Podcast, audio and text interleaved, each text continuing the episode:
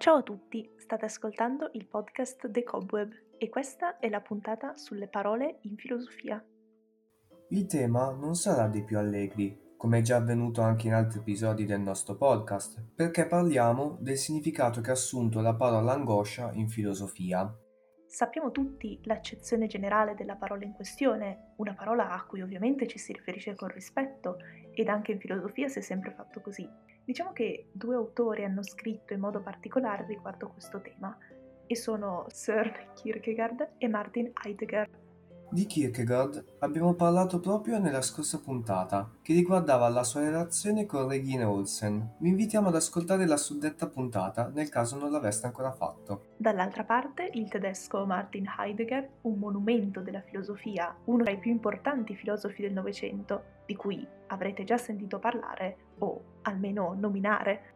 Spiegare il loro pensiero sarebbe per noi impossibile. Infatti, nonostante l'angoscia sia stata per loro frutto di moltissima riflessione, noi non entreremo troppo nei dettagli delle idee, ma sonderemo superficialmente il termine. Dopo le premesse, direi proprio di iniziare. E incominciamo con Kierkegaard.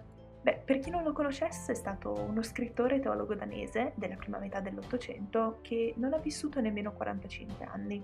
Oltre ad essere stato considerato il primo ad utilizzare il termine angoscia a livello filosofico, è considerato anche il primo esistenzialista.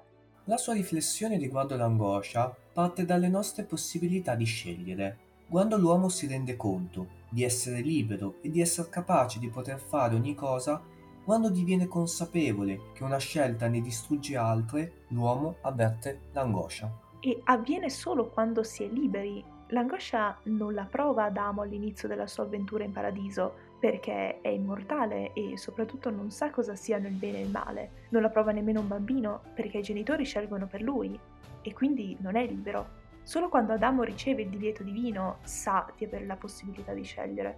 Quando siamo liberi siamo angosciati. Non a caso Kierkegaard scrive l'angoscia è la vertigine della libertà, sintetico, vero ed efficace. Ma per Kierkegaard esiste una via di fuga? Sì, ed è la fede che è scandalosa e paradossale, perché l'uomo si affida totalmente a Dio, ma la fede è un salto nell'irrazionale, perché non siamo noi a scegliere Dio, bensì è Dio a scegliere noi. La vicenda di Abramo e il sacrificio di Isacco rappresenta benissimo questa idea. Ora passiamo ad Heidegger, che sarà ben più complesso da spiegare. Bisogna fare una ricognizione ad un concetto fondamentale nella filosofia heideggeriana, la morte.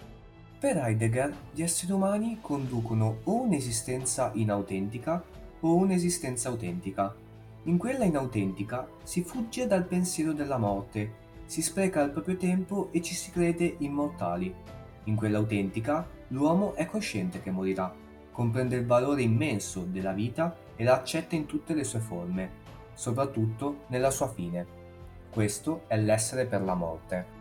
Chi vive un'esistenza inautentica è pervaso dalla paura, che è un concetto speciale perché quando abbiamo paura l'abbiamo per qualcosa di definito, qualcosa che conosciamo, ad esempio i ragni, i serpenti, insomma, qualcosa di definito. E soprattutto è un qualcosa su cui si può intervenire.